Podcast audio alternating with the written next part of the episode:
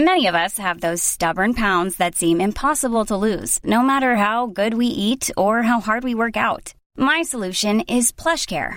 PlushCare is a leading telehealth provider with doctors who are there for you day and night to partner with you in your weight loss journey. They can prescribe FDA-approved weight loss medications like Wegovy and Zepbound for those who qualify. Plus, they accept most insurance plans. To get started, visit plushcare.com slash weight loss. That's plushcare.com slash weight loss. Hello, I'm John Donvan, moderator of Intelligence Squared US. Join us online at iq2us.org to vote on the motion and keep the debate going. Sometimes a glitch is just a glitch. Your computer program locks up, you close it down again, you open it up again, and you move on because it was just a glitch. So, the President's Health Insurance Program, the Affordable Care Act, launches fall 2013 with some problems problems with the software, problems with deadlines, problems with public expectations. So, what are those? Are those just glitches? Or are we, as some have argued, actually looking at the blue screen of death for Obamacare? Well, that sounds like a debate, so let's have it. Yes or no to this statement Obamacare is now beyond rescue. A debate from Intelligence Squared US. I'm John Donvan. We are at the Kaufman Music Center in New York, and we have four superbly qualified debaters, two teams of two, who will take opposite sides on this motion. Obamacare is now beyond rescue. As always, our debate goes in three rounds, and then the audience votes to choose a winner, and only one side wins. Let's meet the team arguing for that motion. First, ladies and gentlemen, let's welcome Dr. Scott Gottlieb. Uh, Scott, uh, you have uh, been a practicing physician. You're a former FDA deputy commissioner. You have said that Obamacare is looking more and more like Medicaid, which is an interesting comment because during the Bush administration, you were actually a senior advisor to the Medicaid program. So, what we're trying to understand is when you say that Obamacare is looking more like Medicaid, is that a compliment or the reverse? Well, it's, uh, it's the reverse. It's a problem. Medicaid is quite literally obligating the poor to indecencies in seeking medical care and poor health outcomes. Thank you very much, Scott Gottlieb. And, uh, Scott, your partner is? The always provocative Megan McArdle. Ladies and gentlemen, Megan McArdle.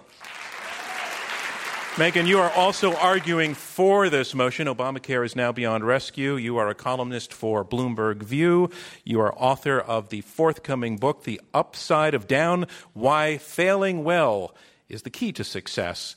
Given the, the start to healthcare.gov, which had some failures in its first week, does that mean it had some, that was good failure or? Bad failure? Uh, well, the reason that I wrote the book is that I think that this, the key to, uh, to succeeding is to find out what works, and the best way to find out what works is to fail and find out what doesn't. And I would say we are finding out what doesn't work. All right, thanks, ladies and gentlemen. Uh, Megan McArdle, ladies and gentlemen.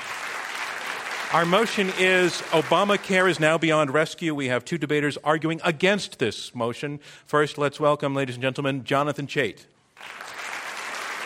Uh, Jonathan, you are a daily columnist at New York Magazine. You write political commentary for its website and also for the print magazine. You have written on numerous occasions, you've made this point that the law that President Obama eventually signed off on is essentially based on a moderate Republican health care plan, and you use Romney Care as an example of that. So, if that is true, what explains why the Republican Party is now so vociferously against Obamacare? Well, the vast majority of them really don't know what the law does. They're not policy wonks. So when Mitt Romney said he was for it, it sounded like a good, solid Republican idea. But when Barack Obama said he was for it, then it became a socialist plot to destroy America. And if you don't know what's in the law, that's a pretty sensible way to think about what the law does. All right, we see how you're thinking. Jonathan Chait, ladies and gentlemen. And Jonathan, uh, your partner is? Doug Kamerow. Ladies and gentlemen, let's welcome Dr. Douglas Kamerow. And uh, Doug, you are also arguing against this motion. Obamacare is now beyond rescue. You are a family doctor.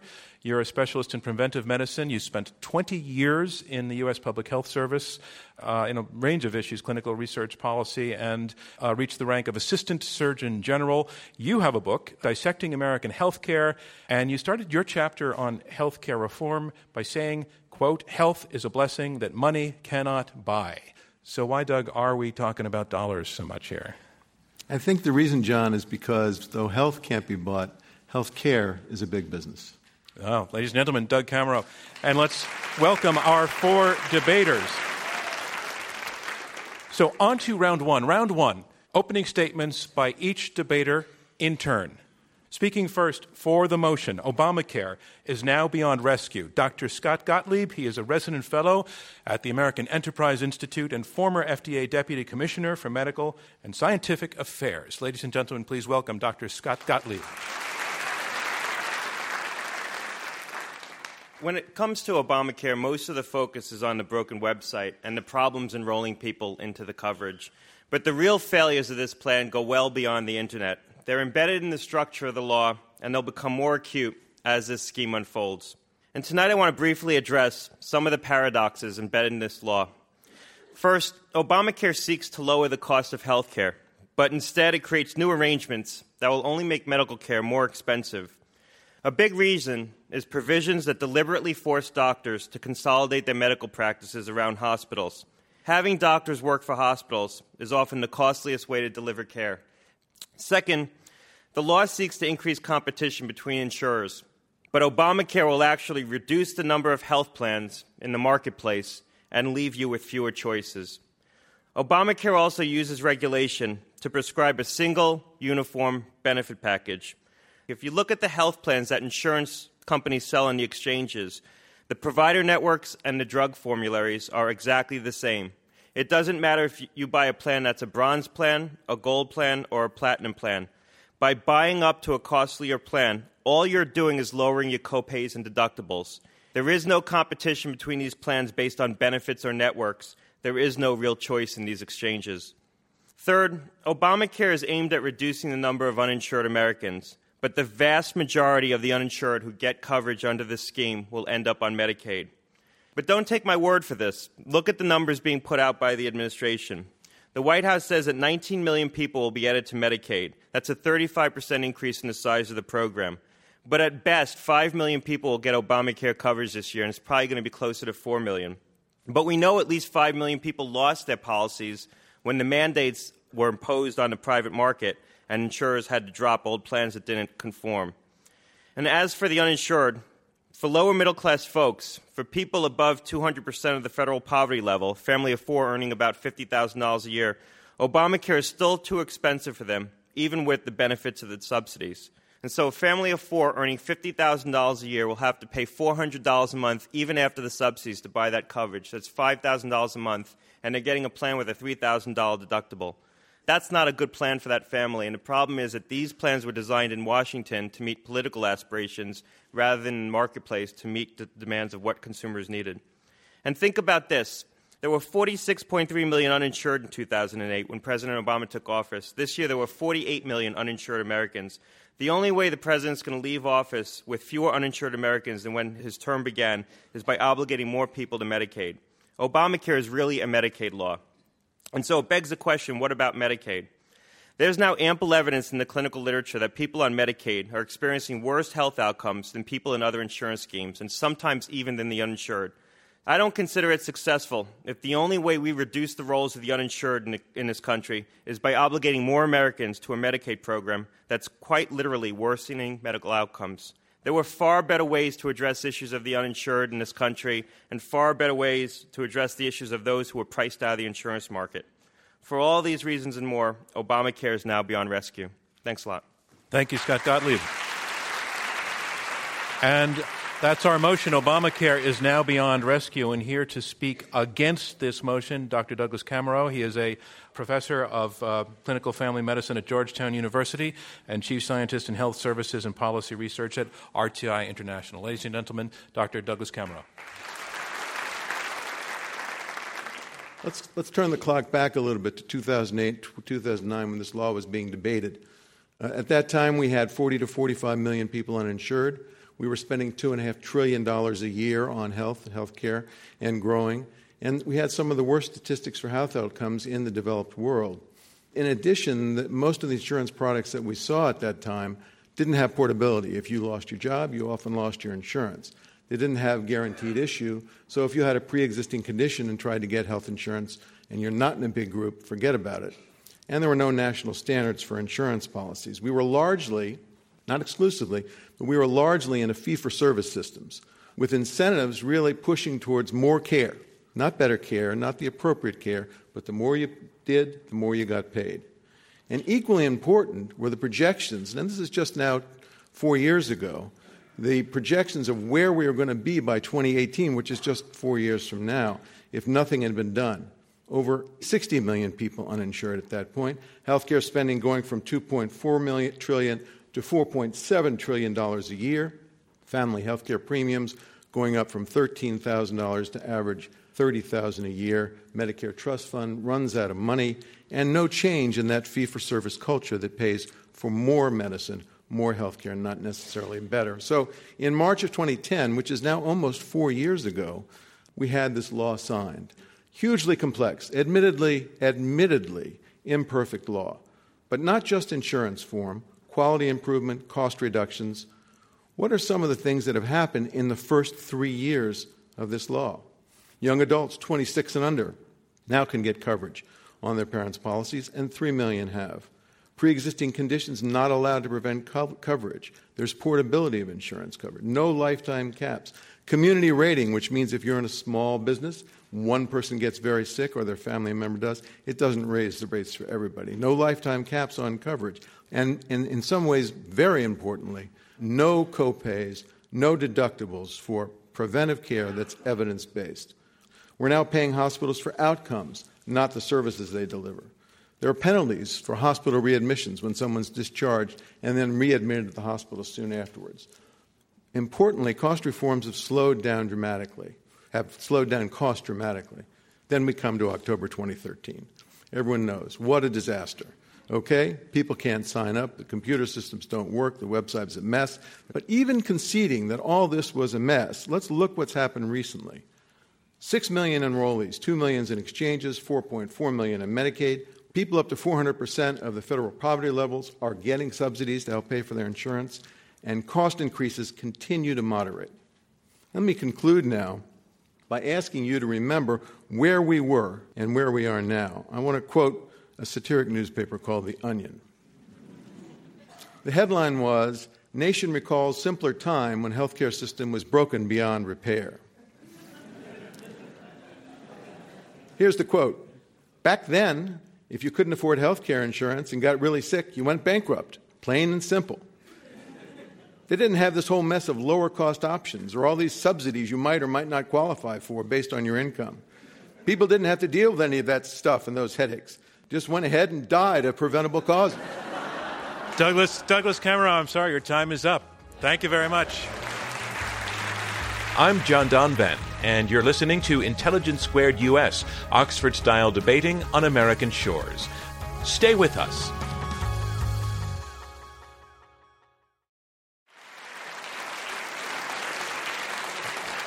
And here's where we are. We are halfway through the opening round of this Intelligence Squared US debate. I'm John Donvan. We have four debaters, two against two, arguing it out over this motion Obamacare is now beyond rescue. You have heard two of the opening statements, and now on to the third. Let's please welcome Megan McArdle. She is a columnist for Bloomberg View and author of the forthcoming book, The Upside of Down. Ladies and gentlemen, Megan McArdle. You know, these debates often tend to sort of devolve into who doesn't want people to die. That's not actually what's on the table here. The issue is not are Democrats socialists, are Republicans stupid and venal and terrible people. The issue is is this law, Obamacare, accomplishing what it set out to do? And can it survive in its current form? So, what did we want? What were we promised? We were promised lower costs for indiv- government and individuals, and we've heard some of that. The administration likes to claim that this has already happened. It hasn't. Healthcare cost growth has indeed slowed, but healthcare cost growth started slowing in 2004 when Barack Obama was a junior state senator from Illinois. He had not even been elected to the U.S. Senate, much less to the presidency. Um, you see a big decline in 2005 to 2007, another between 2007 and 2009, but it actually leveled off in 2010, right when Obamacare comes in and cost growth has been kind of bumping along if you look at the OECD figures on this.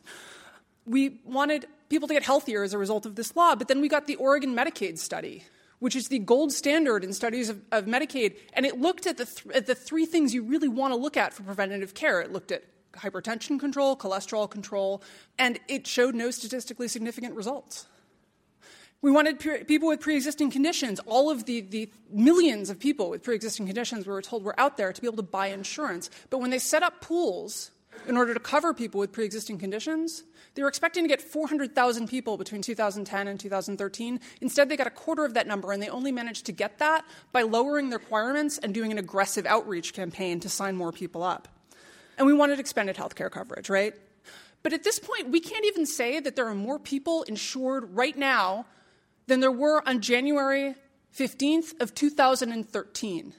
The administration says that there have been 4 million people added to Medicaid, but half of those people came in states that didn't even do the Medicaid expansion. So definitionally, they were already eligible for Medicaid. We got 2.2 million people on the exchanges, but 5 million people had their policies canceled. It was also supposed to get really popular, right? Because we had all this great stuff, this giant Rube Goldberg apparatus layered on top. We didn't take anything away, we only gave. And it's kind of time for a Dr. Phil moment. How's that working for you? Nothing is working the way the administration said. Now, you can say it doesn't really matter whether it's unpopular, right? It was never reasonable to think that everyone was going to get to keep the, the, doctors and the plans that they wanted. Something had to change, and this is a foundation for something better. But this foundation has so many cracks that you cannot build a healthy structure on top of it. Just look at everything the administration has had to do in the last few months just to keep the law running. They had to delay the employer mandate and the enforcement, apparently because they couldn't even figure out how to make this regulation work. It may never go into effect, which means we will lose millions of people who were supposed to get coverage expanded, and the costs will go up to the government. They delayed the Spanish language website, and now apparently part of it is written in Spanglish. Um, Despite the fact that Hispanics are a major constituency for insurance extensions, they delayed the small business exchanges. They've done all these things by asserting emergency powers, by doing administrative fixes through executive fiat. All of these changes have had the effect of undermining and destabilizing the law that they think is so important. And what happens when Republicans get into, into office? Essentially, they've made it so that Republicans can undo two thirds of this law with a stroke of the presidential pen. Obamacare is now beyond rescue. The administration has destroyed their own law in order to save it. Thank, Thank you, you, Megan McArdle. And that is our motion. Obamacare is now beyond rescue. And now to speak against this motion, coming to the lectern is Jonathan Chait. He is a daily columnist for New York Magazine. He's author of the book The Big Con Crackpot Economics and the Fleecing of America. Ladies and gentlemen, Jonathan Chait. Has anybody here ever renovated a house? I've done it twice. It was hell. Every day I went through brought fresh misery and fresh reason to think, why am I doing this? But the end it worked. And the reason it worked is because we know how to renovate houses, right? So what our opponents have been trying to do for months and months and months, actually, is, is paint this picture where every time the contractor comes to you and says, oh, it turns out they don't have this color. Oh, oh, it turns out the plumber is unavailable on this date. It means that the whole thing is going to collapse on itself. But actually, nothing like that is happening at all. And there's no evidence that anything like this is happening. The, the main argument that the opponents have been making the entire time is that there's going to be a death spiral. That's the only plausible mechanism that they have that the law will fail. A death spiral is when you have too many old, sick people who drive up the costs, making the premiums more expensive, leaving the healthy people to flee, driving up costs more. That is theoretically possible. It's not something that you could possibly happen in this law. In fact, if you want to say, is the law succeeding, you don't have to ask the administration. You can ask the, ins- the insurers, right? Because the insurers have recently been saying they're very happy with the mix of people. The mix of people you have in the exchanges is sound, it's sustainable. They've got a mix of people that's healthy enough to keep the exchanges going forward. What's more, even if you had more old people going into the exchanges than they, they expect, the Kaiser Health Foundation ran the numbers and said, What's the worst case scenario? We don't get any increase in young people at all. And they said it would be about a 2.4% increase in premiums. If any of you have ever had health insurance and you get a 2.4% increase over your bill last year, you say, thank God it's only 2.4% increase, right? That's a rounding error. No one notices 2.4%. That couldn't possibly set off a death spiral. They're, they're giving you a mix of wishes and hopes and completely defunct, debunked facts. They said cost growth leveled off in 2010. No. Cost growth in 2012 was lower than in any year in 50 years. And in fact, this is important because when the law was passed, cost growth was the main thing they talked about. Obamacare was supposed to control costs, and they said, no, no, it's going to make costs explode with all this bureaucracy and regulation. They're going to go out of control. And so now they're reduced, instead of saying, this disaster of cost growth is going to happen. They're going to say this incredible miracle of low cost growth is simply a coincidence. This wonderful thing that's happened has nothing to do with the, with the gigantic change in healthcare reform that happened just before costs started going to the lowest level in 50 years. And you can't prove that it's not a coincidence, but, but you have to this is indicative of the mentality we're dealing with when they've simply moved from one possible disaster scenario to another possible disaster scenario. So you want to say, so why are we having this kind of lurch from one argument, abandoning these arguments when they disappear and simply coming up with new ones? The truth is, they disagree with the goals of the law. And I think you could hear that in their remarks. They say, there's less choice. And it's true. The government says insurers have to provide certain benefits, right? They have to provide pregnancy coverage. That's been maternity care. Those are the most controversial things that opponents have cited because they want people who are male, who are old, to not have to pay for those things because that's an ideological difference between the two sides. And that's fine for them to have an ideological difference between the two sides. But we're not here to debate whether this law is a good idea. We're here to debate whether the law is actually working. And the truth is, the only reason they're desperately trying to claim the law is not working is because they oppose national health insurance, and that's it. Thank you, Jonathan Chait. And that concludes round one of this Intelligence Squared U.S. debate, where our motion is Obamacare is now beyond rescue.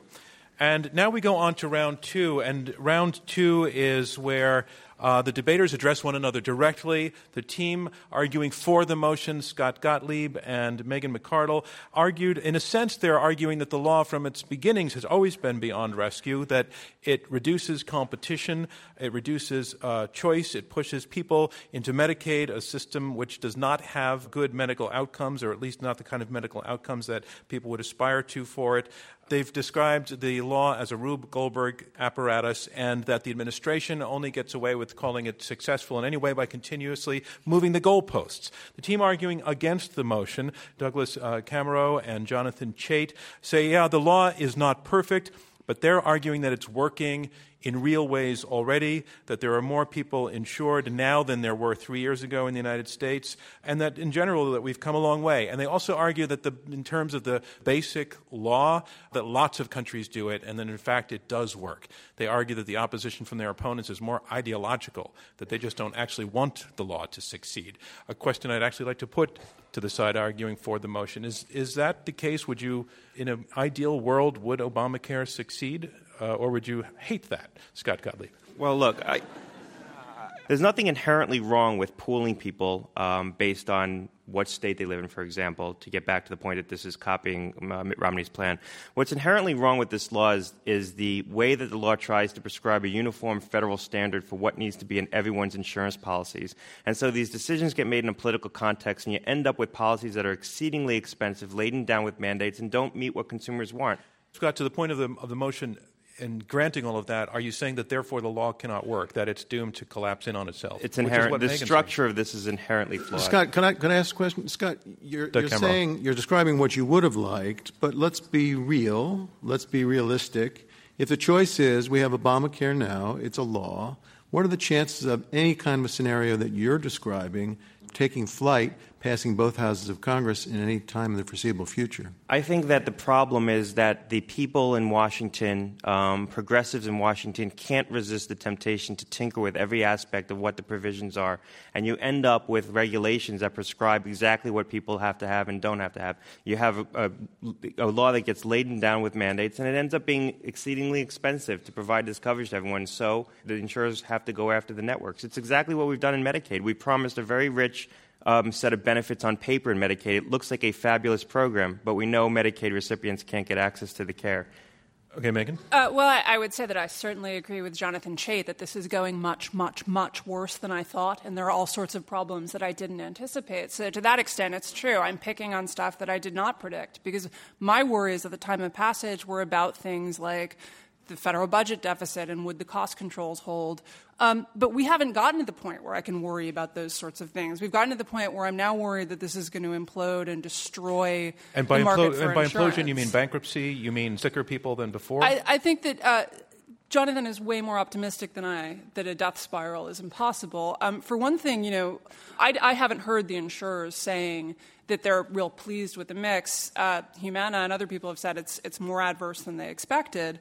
No, at the, um, at the J.P. Morgan conference, a series of insurers were interviewed, and they all said they were generally getting what they expected. Um, there were also a series of insurers quoted saying that they'd had adverse and they've announced that, that they're announcing earnings adjustments because of their adverse selection. But that's not really even even the issue is that you know a lot of the, the mechanisms they're depending on are these things called these risk corridors which are temporary kind of reinsurance facilities to help insurers transition um, and also the fact that these subsidies basically grow with the cost of the policy so that if we do start seeing young people not in the pool, healthy people not in the pool, so costs go up, well, then the subsidies will rise and, and these risk corridors will kick in. But those things end in 2018. Let's let Jonathan Chait jump in. Right, but what's, what, what we're seeing right now is that they're not even going to need that kind of adjustment in the first place because they're, they're saying the pool of people is young enough that it's meeting their expectations that they don't need to raise premiums whatsoever. And so if you want to if, if, you have to ask what is the definition of success? The definition of success is putting in place a law that will get at a certain point to having a, a dramatic expansion of coverage. So you're at one point you said well, by January 1st, there aren't as many people covered as there were before. I said we That's, don't know. Right, we the don't know. You're right. You said we don't know we exactly. right, we don't know this number of people who had their plans canceled. It's it's way less than five million. We don't know, so we can't say exactly how many more were covered. But why is January 1st the first day the law started? The best mark. The, the law is supposed to Stop work over right a period of years. I want to hear the answer to that question. Seems uh, like Megan, a Megan, take it. totally fair question, but again, this is so much worse than I would have predicted. I was a critic of the law, but if you had asked me, is it likely that there could be fewer people insured, even a small number, on January 1st, I would have said, no, that's insane. Doug Kamerow. Yeah, I want to go back and, and ask the question. You guys say can't be saved, can't be fixed. What's, what's, what's the plan then? Uh, uh, well, actually, they don't need to actually answer that question technically to win this debate.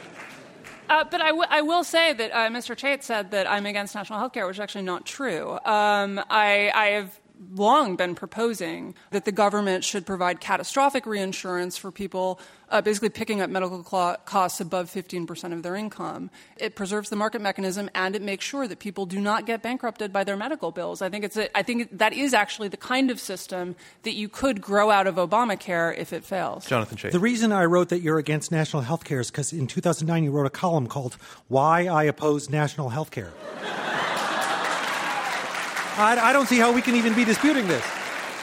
You, have also predicted a few months ago. You were predicting the exchanges might not even open on January 1st. That the administration would have to just stop its whole law. So if you're talking about moving the goalposts, your definition of failure just keeps getting smaller and smaller. Well, I'm, right. just, I, am just saying that in 2010 and 2011 and 2012 and 2013, I have written that uh, I, I, support this sort of catastrophic reinsurance program. I've been proposing it for a fairly long time. Let me tell Scott you what Death Spiral looks like. Um, every year, this is a provision and a law that people haven't noticed yet. Every year that these subsidies and the, the sort of value of the health plan sold in this law get repriced. In this marketplace, they get repriced off the second cheapest plan in every market. The second cheapest plan in Florida is a plan in, that has seven pediatricians for a county with 250,000 kids. Next year, all the policies in Florida will now be repriced off that plan. That's a death spiral.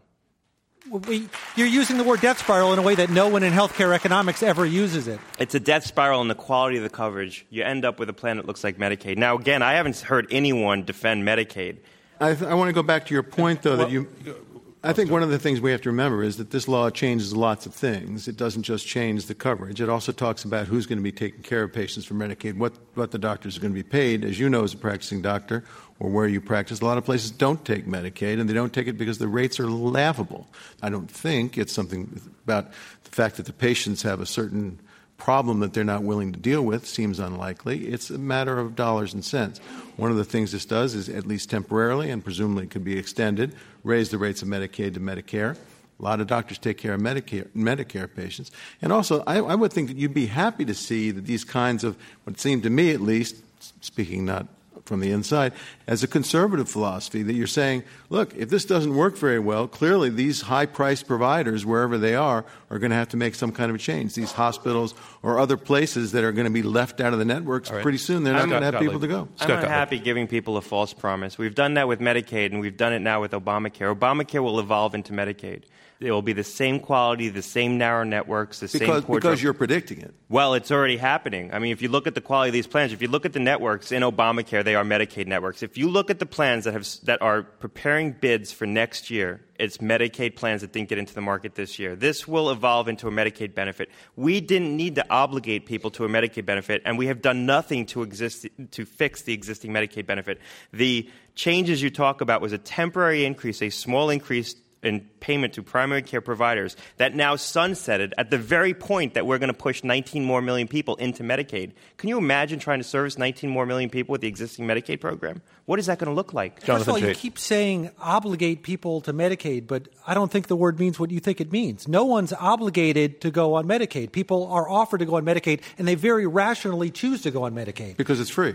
Right. Now, our opponents have made two different claims about Medicaid. Scott's made a terrible argument about the quality of Medicaid, and, and Megan's made one that's merely bad.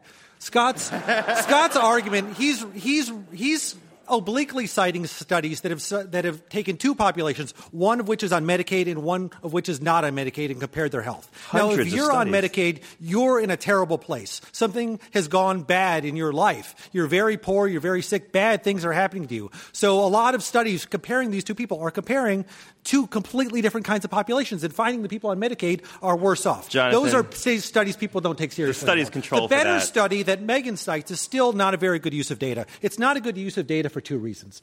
There are a series of studies in the effectiveness of Medicaid. Many of these studies, most of them show what you would intuitively think. Going on Medicaid and being able to see doctors, even if you don't get a lot of choice, even if a lot of doctors don't want to take the low prices, is better than not having health insurance and not going to go to the doctor at all because, as my partner explained in fairly strong detail, not having health insurance is dangerous, it's terrible, nobody wants to have it, and people are right not to want to have it. I'm John Donvan, and you're listening to Intelligence Squared US, Oxford style debating on American shores. Stay with us.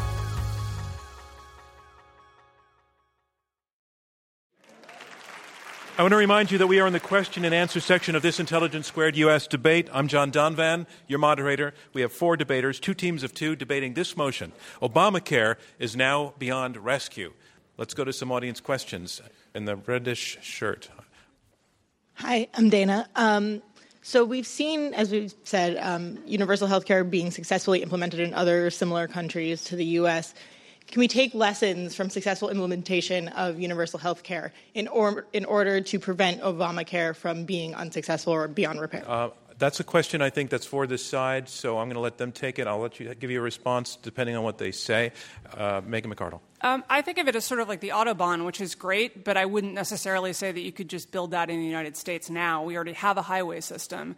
Um, and so looking at what another country has done with a really long history is helpful in the sense that you can, you can see elements that work, but that doesn't mean that we can have Germany's healthcare system. We have a different set of doctors and nurses and patients and all sorts of things and that's why I like the idea of a kind of very American. We're going to have the government insure your financial losses after a certain point, but we're going to leave you out there as a market driven consumer making choices about what sort of health care you want when you, when you get sick. I'll decide not to respond I, to that. I think that's exactly Doug the point, it, and that is if you don't like a state run kind of program, then you know you, you don't like the kind of systems that are elsewhere and you can say we're not the same, we're different. But it is interesting that every advanced economy uh, in the West and some parts of the East has these kinds of programs, and yet there's something special about us where we can't seem, apparently, to figure out a way to do it here. We've got to have some special American take on it. So I think we probably can learn a lot. I think we probably can learn a lot from other countries. Well, you know, we I mean, we have look. We have a market that's much more fragmented, much larger country. We have people who want to exercise more choice in, in, in their benefits design. We have people who have higher expectations than what many people are willing to um, acquiesced to in other countries. And one final point I'd make is that the structures in Obamacare that I've talked about tonight, the narrow networks, the closed drug formularies, I guarantee you they're going to be showing up in your commercial plans in the next two years. Jonathan Chait. I, I, here's one way to tie this together is for years and years when you asked conservatives about national health reform, they would say some horror story, right? They would say some man in Canada walked 100 miles in the snow and lost his feet because of the socialist horrors of, of Canada to come to the freedom of America, and everyone in Britain has lost their teeth because of the, the, the NIH, and all these, you know, weird kind of mix of but anecdotes and half truths. truths. Jonathan. And that was sort of like, that was what was like floating around out there. And I think what's happened here is that all these horror stories have simply migrated to the United States and now describe Obamacare, and they've kind of forgotten all about the horrors of socialized medicine. And the way that they understood national health insurance in these other countries is now the way they understand national health insurance in the United States in this very partial, anecdotal, kind of slightly hysterical way. I'm so I'm so tempted to ask who in the audience is British and would like to smile at us right now. Another question. I'm Michelle. Um, I'd love to ask the uh, the group against the motion to have a chance to explain why the Obamacare needs a bit more time for it to play out. I find it a little bit unrealistic that partisan zealots in Washington are ready to kill it, and it's only a couple of months out of the gate. And I'd love to hear them explain to the audience why and how Obamacare is going to succeed over the next year. Well, Jonathan you know, I think it's kind of self-evident that this, this target date that we've heard from the other side of are things better by January 1st is, is, is oddly irrelevant, the first day that the law is actually in operation. The point is to make a change over a series of years. Now, the outreach campaign to the public is something that by definition just takes months and months and months and years and years and years to build up. And no one envisioned that the law would reach its coverage target even under the best circumstances in the first year. And again, the website was busted. So naturally, you're just going to move back the target for the ramp up. You're going to hit, you're going to hit it more slowly. But nothing about that process changes the law's ability to, to fundamentally reach its goals in the course of time. Other side respond. Well, look, I, you know, I'll just make one comment to follow up on what Doug said. The, the, what Doug's talked about a lot here tonight, the payment reforms, these are things we've been talking about for a decade. We could have done a lot of that without disrupting the entire commercial insurance marketplace. These were bipartisan ideas. I'm not sure that Obamacare is going to successfully implement them anyway. I'll just give you one anecdote. They have a new law that hospitals get penalized for readmissions, and so hospitals are admitting fewer patients. And when patients show up in the ER, they're being put on what's called observation status, is sitting in the hospital for 36 hours, not being admitted. Um, and since they're not uh, admitted to the hospital, it's considered outpatient, so they're being hit with 20% copays on that. So we're just And- cost shifting and, to patients. And of course, Doug other Kamerow. hospitals are working on programs where they have outreach workers for the first time to try to follow up the patients. this isn't Obamacare, Doug. These were ideas we could have done apart from disrupting the entire market. But they were It's in not the law. very much part of, the, of Obamacare. I mean, you're saying Obamacare is beyond rescue. We're saying there's lots of parts that are doing good things and interesting Obamacare things. is a federalization of insurance, though. That's that's what Obamacare is. I mean, this was a this was a feature added into Obamacare. We could have done it as a separate bill. It's part of the law and it's working, and you're saying this functional part of the law could might have been passed without Obamacare. But well, whether or not that's true, it's in the law. Is it an It's not, unsuccessful but- federalization but they- of but healthcare? It's, it's or- bait and switch. They're arguing components of Obamacare that's not the essence of what the law set out to do. There were things that were attached to Obamacare. The Sunshine Act's part of Obamacare. No, the law the law set out to do things to reform the cost structure of medicine to control costs, and it, by all evidence, is succeeding beyond the best expectations. You know, and the recession lowered medical spending, simultaneously. let's there be were two honest. goals. So, There I are mean, two y- goals. Yes, Ma- Megan McArdle. Even the government's actuaries say, even you know, CMS economists are saying that it was the recession, not Obamacare. But look. Is everything in Obamacare going to go away? No. Obamacare involved, for example, changes to the student loan program. Are those going to get rolled back if the insurance markets don't work out? No. Um, the question is, are the major superstructures going to, to stay in place? And especially the things that you needed to do of, of a piece. Are we're going to go back to kids are we going to take kids under 26 off their parents' insurance? I doubt it. But that doesn't, you know, you But are, wouldn't are have you passed are- this whole law to Megan, do that. are you saying that those that those few examples of things that are popular and working are fringe to the basic That- concept? that's entirely fringe Okay, to the, well, are those the- things fringe to the basic concept of Obamacare? I want to put to the side that was arguing those points. No. I mean, the law, the law intended to do a lot of things. It intended to cover people in a lot of ways. Covering people under 26, that was the way they covered people under 26. But controlling costs, the, what it decided to do was not have one big blunt force way to hold down medical inflation. They, they let a thousand flowers bloom and changed the incentive structure in a lot of ways. And there's a lot of good evidence that it's okay, really so what we have here is a basic disagreement about what we mean by Obamacare. It's a big law with a lot of, with two major goals accomplished in a bunch of different ways. All right, but I mean, you both need to persuade the audience that what you're talking about is the Obamacare that we're arguing about, and you, as an audience, mem- as audience members, you need to consider that. Um, right down in front here. Hi, I'm Dave. Thank you so much, Intelligence Squared, and thank you to the debaters. 2.7 million people under the age of 30 out of 7 million enrollees is what hinges Obamacare's success. Social Security and Medicare, $66 trillion in deficits. What provisions in the law are there to ensure Obamacare does not result in financial failure like Social Security and Medicare when it hinges on taking from the young to get to the old when the demographics clearly suggest this is unsustainable? Thank you. and it's a sort of big philosophical question which wraps up everything that we've been talking about. So I think we should take it and well, I think Jay, and, that, and, that, and that's exactly that's exactly what insurance is about. And so if you don't want to have a system where people contribute so that the entire population benefits, then you don't have a system like that. But as a young-ish person, I can't quite see uh, yourself. You know, you may feel that this is a big problem. Guess what? There's a future you and the future you is going to be much older, and it's going to be. Right. If he walks carefully in traffic, because. Megan McArdle, want to respond? You know, I, I, think that that is a political issue. Uh, we already on net transfer a lot to older people, and, and a lot of the setup here is, is transferring more, pe- more to older people and to sicker people. Is that politically sustainable when that's a minority of the voting base and when they're already getting most of the, the transfers and growing every day, and when the budget is under strain, when we have to find ways to cut I do question that. I question whether in 20 years we're still going to be gung ho about giving money to people over the age of 50 instead of people over the all age right. of 65. A great question because it really wraps up what this whole debate has been about. And that concludes round two of this Intelligence Squared U.S. debate, where our motion is Obamacare is now beyond rescue. So, on to round three closing statements by each debater in turn. Here to summarize his position against this motion that says Obamacare is now beyond rescue, uh, Dr. Douglas Kamerow, a family doctor and former assistant surgeon general.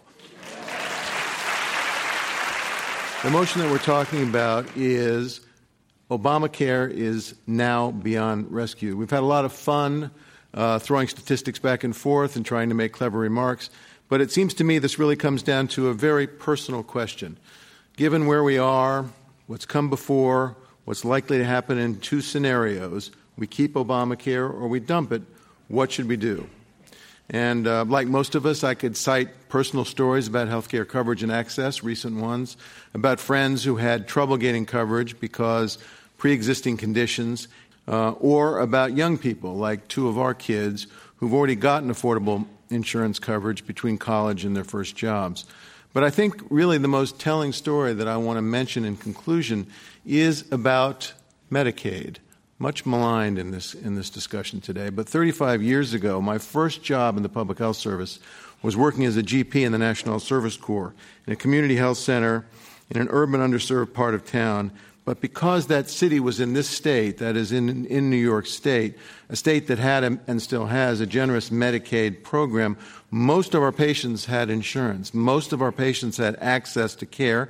They were poor they were working or disabled, but they had health care, they had a medical home, and they had prescription drug benefits. And they benefited from it, despite what you've heard here today.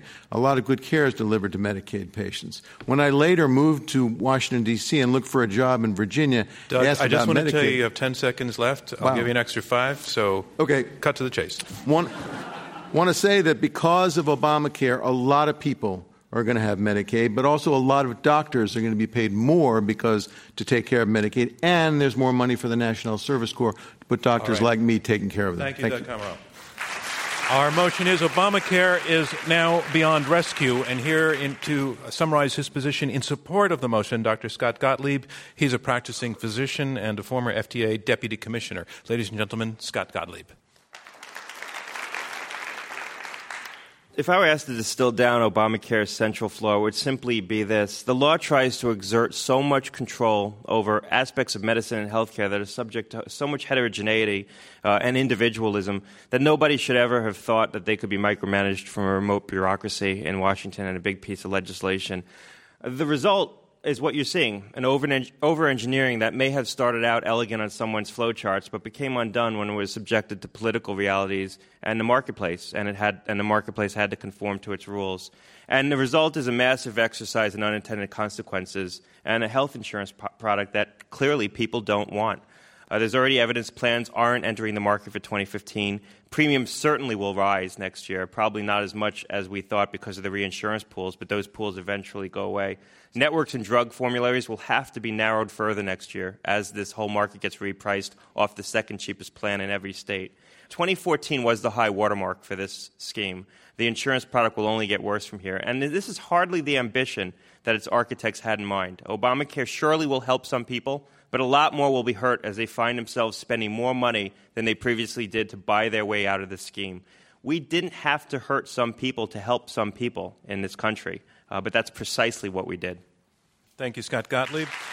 Our motion is Obamacare is now beyond rescue. And here to speak against the motion in his summary statement, Jonathan Chait. He's a daily columnist for New York Magazine. Ladies and gentlemen, Jonathan Chait.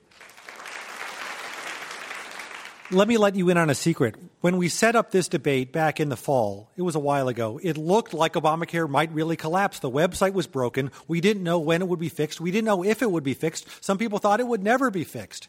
The, it was possible the law would actually not come into effect, but now it has come into effect. Now we're actually living the experience of this law. So the position that was an outlandish and somewhat exaggerated fear three months ago is now kind of silly. And I think if you look back in the history of libertarian anti statism is in America, there's a long tradition of these kinds of fear mongering predictions senators who were opposed to child labor laws 100 years ago saying that children would refuse to do chores in their household. Ronald Reagan saying if we pass Medicare, the government will tell doctors they can't live here, they can't live there, and one day we'll look back at a day when we had freedom in America and wonder what happened to it.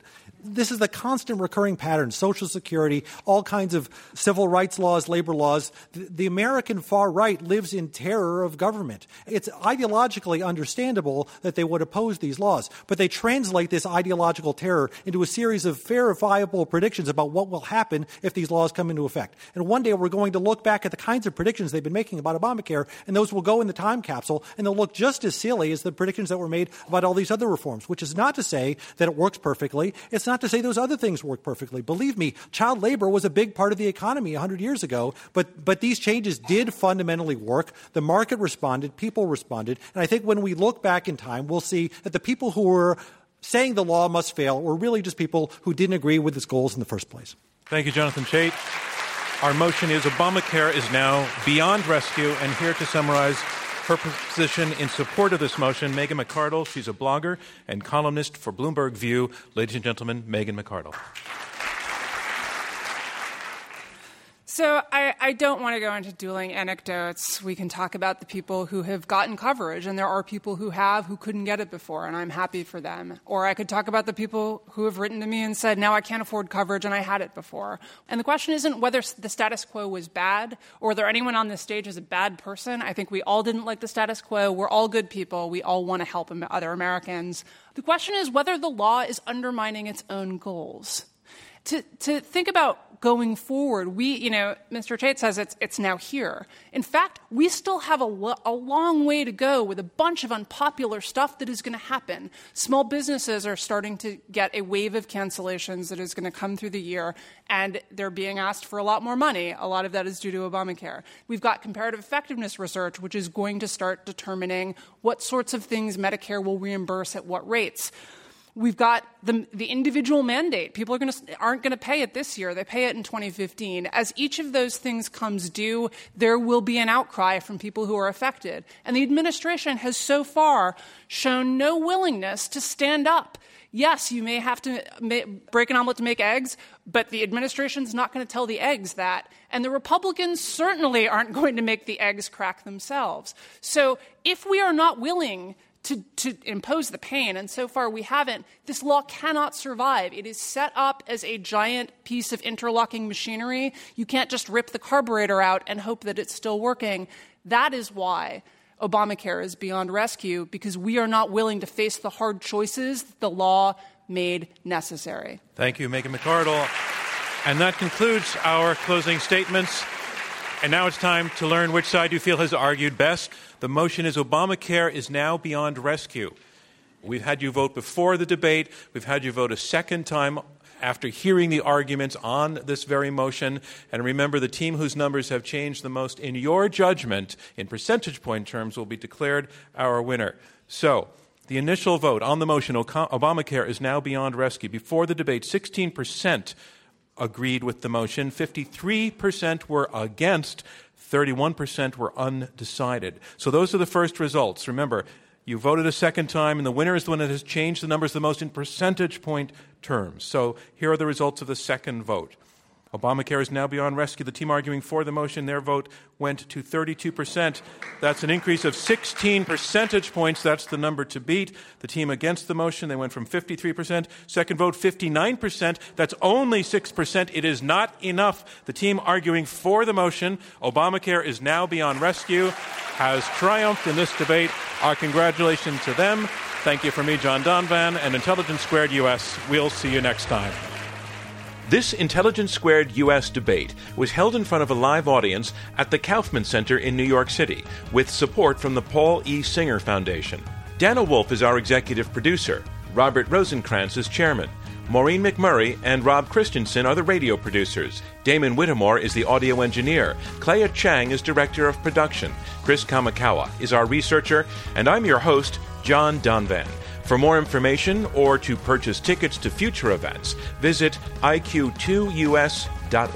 To hear the full unedited version or to sign up for the Intelligence Squared podcast, visit npr.org forward slash intelligence squared. Intelligence Squared is distributed by NPR. Thanks for listening to the Intelligence Squared US podcast. There are lots of other NPR podcasts, including great interviews, highlights from the week's news, storytelling, and entertainment. Browse them all on iTunes under podcasts.